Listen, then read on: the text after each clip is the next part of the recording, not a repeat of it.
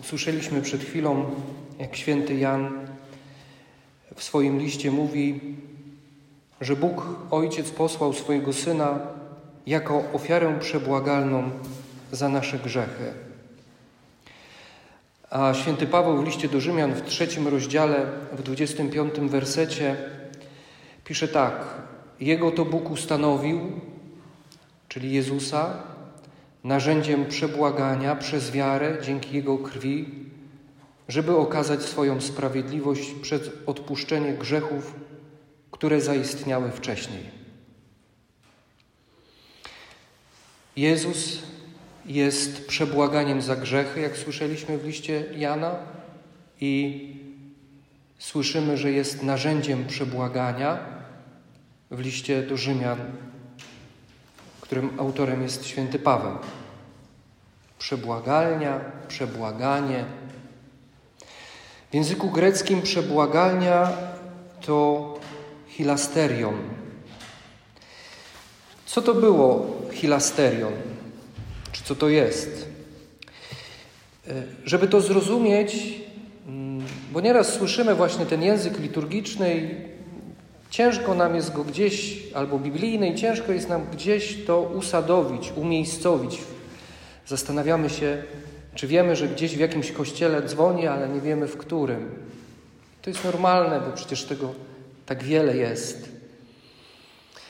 E, musimy się cofnąć do Starego Testamentu, do przybytku, e, do świątyni jerozolimskiej i zobaczyć, jak ona została, jak ona była skonstruowana, e, jak ona wyglądała i mm, co zawierało się w tej świątyni.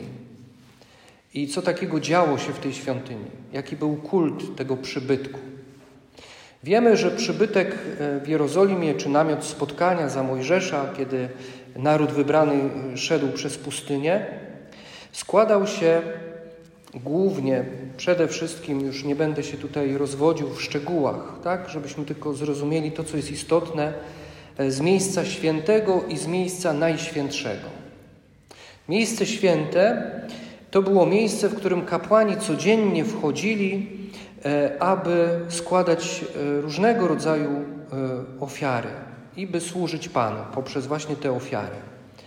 Wewnątrz znajdował się stół z chlebami pokładnymi, siedmioramienny złoty świecznik oraz ołtarz kadzenia. Przed zasłoną, która oddzielała miejsce święte od najświętszego. Do miejsca najświętszego kapłan mógł wchodzić tylko jeden raz w roku. I to w czasie e, święta pojednania, w dzień przebłagania. Wtedy wchodził tam e, do miejsca najświętszego, w którym znajdowała się Arka Przymierza. To był e, najważniejszy, najcenniejszy element całego przybytku.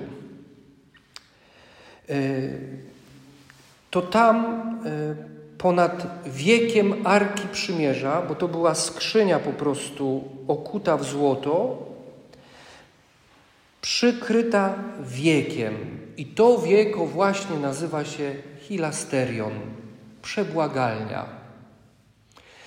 Nad tym wiekiem, czy jakby w, można powiedzieć, że kiedy to wieko się podnosiło, to razem też i z tymi cherubami, które były na przebłagalni. E, cheruby, dwa cheruby naprzeciwko siebie, skrzydlate anioły. E, I właśnie w tym miejscu unosiła się chwała Boża. Izrael nazywa to Szekina, obecność Boga. I właśnie z tego miejsca Bóg przemawiał zawsze do arcykapłana. Co roku arcykapłan skrapiał przebłagalnie krwią dla przebłagania za grzechy całego ludu. I wówczas w tym, roku, w tym momencie więź między Bogiem a Izraelem była odnowiona, ulegała odnowieniu. Bóg wtedy pochylał się nad swoim ludem i umożliwiał im poznanie siebie. Takie było znaczenie tego dnia przebłagania, tego wejścia arcykapłana, tylko on mógł tam wejść i tylko raz w roku można było powiedzieć to imię najświętsze Jahwe. Jesteś, który jesteś. Tylko raz w roku. I to miejsce tego przebłagania, tego pojednania między Bogiem a Izraelem, to jest właśnie hilasterion. To wieko było najważniejszym miejscem tak naprawdę całej Arki Przymierza i całego przybytku. I to było skrapiane właśnie krwią. W Arce Przymierza wiemy, że znajdowały się kamienie, tablice kamienne, e, gdzie wykute było dziesięć słów Boga, dziesięć przykazań Bożych, była manna e, i była laska Aarona, która zakwitła. Wiemy to wszystko z Księgi Wyjścia. Zakwitła, mm, bo był to znak, że Bóg wybiera Aarona i to plemię i ten ród wybiera właśnie na e, ród kapłański. E, ale najważniejsza była właśnie ta przebłagalnia. Wiemy, że za czasów Jezusa była świątynia jerozolimska. Herod ją e, wybudował, bo wiemy, że została ona zburzona, ta Salomona została zburzona i potem naród wybrany został wzięty do niewoli. Potem Herod odnawia, odbudowuje. Ona już nie jest tak piękna jak Salomona. No i brakuje w niej tego najistotniejszego elementu. Jest miejsce święte, jest miejsce najświętsze, ale za zasłoną przybytku już niestety jest miejsce puste. Arka przymierza zaginęła. Wiemy, że są różnego rodzaju teorie, gdzie ona może teraz przebywać, gdzie ona może być, kto ją skradł. E, nie ma. Już za czasów Jezusa tam było miejsce puste, ale cały czas miało ten charakter miejsca najświętszego. E, I tak wyglądało to przebłaganie za grzechy całego narodu i odnowienie więzi między Bogiem a Izraelem. Teraz nowe przymierze. Nowe przymierze Jezus Chrystus. On sam powiedział: Zbóżcie tę świątynię, a w trzy dni ja ją odbuduję, kiedy e, wyrzucił, e, wyrzucał tych wszystkich bankierów i kupczących na, e, na świątynnym mm, placu. To wtedy, mm, wtedy wypowiedział właśnie te słowa: Zbóżcie, zbóżcie tę świątynię, a mówił o świątyni swojego ciała to e, cała struktura, gdybyście przestudiowali strukturę przybytku e, tego mojżeszowego, potem salomonowego, to co dostał Mojżesz e, w wizji, żeby tak wybudować ten przybytek, ten namiot spotkania, każdy element, każdy element chlebów pokładnych, tej kadzielnicy, ołtarza, tego wszystkiego, co znajdowało się w przybytku, wszystko mówi i zapowiada Jezusa. Jezus e, e, naprawdę mówiąc o tym, że On jest tą nową świątynią, nowym przybytkiem, miał w stu procentach rację. Bo wszystko w tej świątyni zapowiadało Jezusa, tak jak każde święto żydowskie, każda uroczystość żydowska zapowiada Mesjasza, jest zapowiedzią Mesjasza. Y, można tam znaleźć y, ślady bardzo wyraźne, mocne Jezusa, zapowiedzi właśnie Jezusa, który jest Mesjaszem, na którego czekają y, Żydzi, na którego czeka cały czas Izrael. Jezus mówi: Ja jestem nowym, nową świątynią. Co jest w takim razie tą przebłagalnią i tym przebłaganiem? Golgota. To jest to miejsce, gdzie Jezus składa ofiarę, która na wieki nas jedna z Ojcem, który jest w niebie. Na wieki ta więź która została zerwana, bo jak mówi święty Paweł, wszyscy zgrzeszyli i pozbawieni są chwały Bożej. Trzeci rozdział listu do Rzymian, 23 werset. Wszyscy. Tak teraz dzięki krwi Chrystusa, która kiedyś ta, ta krew cielca, którą kropił arcykapłan przebłaganie, była zapowiedzią krwi Chrystusa. Teraz na Golgocie Chrystus, oddając za nas życie, tą przyjaźń między Bogiem a człowiekiem odnawia w sobie i przez siebie. W prefacji wielkanocnej słyszymy takie słowa. Przez ofiarę swojego ciała na krzyżu dopełnił On ofiarę Starego Przymierza i oddając się za nasze zbawienie, sam stał się kapłanem, ołtarzem i barankiem ofiary.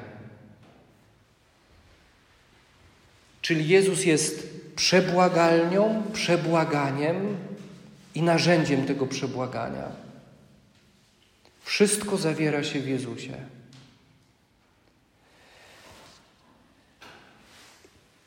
I tu i teraz to, co dzieje się na Eucharystii, to wszystko, co powiedziałem do tej pory, zawiera się w Eucharystii w jednym momencie, najważniejszym momencie Eucharystii. To jest najważniejszy moment, do którego zmierzamy, i to jest to apogeum tego, e, co dzieje się na Eucharystii. To jest szczyt szczytów. Jaki to jest moment? To jest moment, kiedy kapłan po przeistoczeniu, po modlitwie wstawienniczej, bierze ciało i krew Chrystusa do ręki, podnosi do góry i mówi przez Chrystusa, z Chrystusem i w Chrystusie Tobie, Boże Ojcze Wszechmogący, w jedności Ducha Świętego, wszelka chwała i cześć. A lud odpowiada: Niech tak się stanie, niech tak będzie. Amen, amen, amen. I często Kościół śpiewa to potrójne Amen. To jest najważniejszy moment Eucharystii i On właśnie nas, to była zapowiedź w Starym Testamencie, w Nowym Testamencie się to wypełniło, a dziś my nie tylko wspominamy, albo jeśli wspominamy, to wspominamy to w taki sposób sakramentalny, anamneza to się nazywa, że to wspominanie sprawia, że to się dzieje. Czyli dzisiejszym językiem, moglibyśmy powiedzieć takim współczesnym, informatycznym językiem, można by było powiedzieć, że kiedy kapłan rozpoczyna Eucharystię, klika w link, który nas przenosi do innej strony, strony zbawienia, i przeprowadza nas przez Stary Testament, poprzez Nowy, aż do dnia dzisiejszego. Jezus ustanawia Eucharystię po co? Po to, żeby człowiek każdego wieku miał dostęp do tego, co On uczynił na krzyżu. Rozumiesz?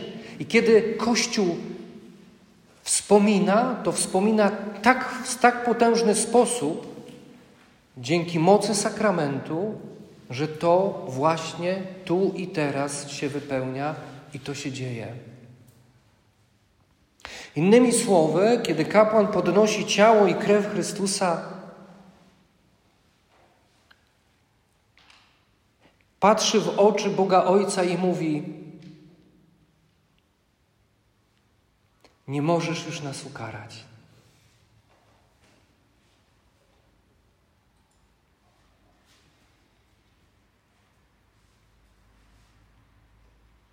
Nawet jeśli tego nie chce zrobić. Poprzez ofiarę swojego syna możesz już nas tylko kochać. I kiedy kapłan podnosi ciało i krew Chrystusa, a ty jesteś teraz w tym miejscu, musisz, musisz sobie uświadomić jedno: masz pewność zbawienia. Gdyby teraz tutaj przyszedł koniec świata, masz pewność zbawienia. Rozumiesz?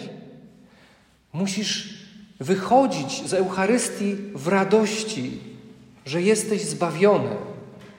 Oczywiście jesteśmy w drodze ku zbawieniu, ale tu i teraz, w tym momencie, w czasie Eucharystii, kiedy uczestniczysz w tym momencie, gdy Chrystus sam siebie ofiarowuje, bo to nie ja robię.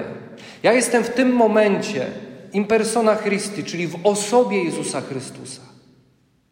Ty w swoim życiu poruszasz się w imieniu Jezusa Chrystusa, a ja na mocy sakramentu kapłaństwa, co nie jest w ogóle moją zasługą, poruszam się w osobie Jezusa Chrystusa, tylko i wyłącznie na mocy sakramentu. To nie jest moje kapłaństwo, tylko to jest kapłaństwo Chrystusa. I ja udzielam mu swoich dłoni, swojego umysłu, swojego ciała, aby to on mógł znów kolejny raz, już bez krwawy sposób, ale oddać chwałę Ojcu, przebłagać za nasze grzechy, abyś Ty, kiedy Go spożyjesz, kiedy, go, kiedy się Nim nakarmisz, wychodząc stąd, stąd, byś miał, miała pewność, że jesteś zbawiony, że bramy nieba są dla Ciebie otwarte i całe niebo na Ciebie czeka. Kiedy wreszcie przyjdzie? I to jest siła chrześcijaństwa, rozumiecie? My przychodzimy tutaj na Eucharystię, żeby właśnie się tym karmić. I żeby potem wychodząc, mówią, mówić ludziom: Słuchajcie, tu, teraz to się nie kończy. Ten świat to nie jest już apogeum wszystkiego i cały szczyt po prostu stworzenia. Jest nowe stworzenie. A to nowe stworzenie jest w Chrystusie Jezusie. I my już w tym uczestniczymy, ale pełnia będzie już w niebie. A więc, moi drodzy, proś Ducha Świętego dzisiaj, żebyś przeżywał zawsze na Eucharystii ten najważniejszy moment w takim. E, w takiej świadomości, bo nie mówię, że w uniesieniu egzaltowany sposób, ale żebyś ten moment przeżywał świadomie. To jest, wiesz, uświadom też sobie, że jak, y, jak kapłan podnosi ciało i krew, to jakby podnosił cały krzyż i ukrzyżowanego Chrystusa. I ojciec tylko na to czeka, bo on jest miłością, i on tylko na to czeka, żeby y, jego syn wypełnił wszystko w posłuszeństwie miłości aby Ojciec już nie mógł inaczej na nas patrzeć, jak tylko i wyłącznie przez pryzmat swojego Syna. Ktoś powiedział, że na Golgocie Ojciec, który nas kocha, założył różowe okulary, tak jak narzeczeni, prawda, się mówi często, że narzeczeni mają założone okulary różowe i nie widzą żadnych wad u, u siebie, tylko same plusy, same plusy. Dopiero później, prawda, życie zrzuca im te okulary y, różowe i, i, i widzą już, nie mówię, że już same minusy. Ale ojciec nigdy nie zdejmie tych okularów. A ten róż w tych okularach to jest odcień krwi Chrystusa. Ojciec Niebieski patrzy na Ciebie przez pryzmat krwi Chrystusa. I nie może inaczej, i to jest najważniejsze, nie chcę już inaczej na Ciebie patrzeć. Jesteś zbawiony. Tu i teraz, w tym momencie.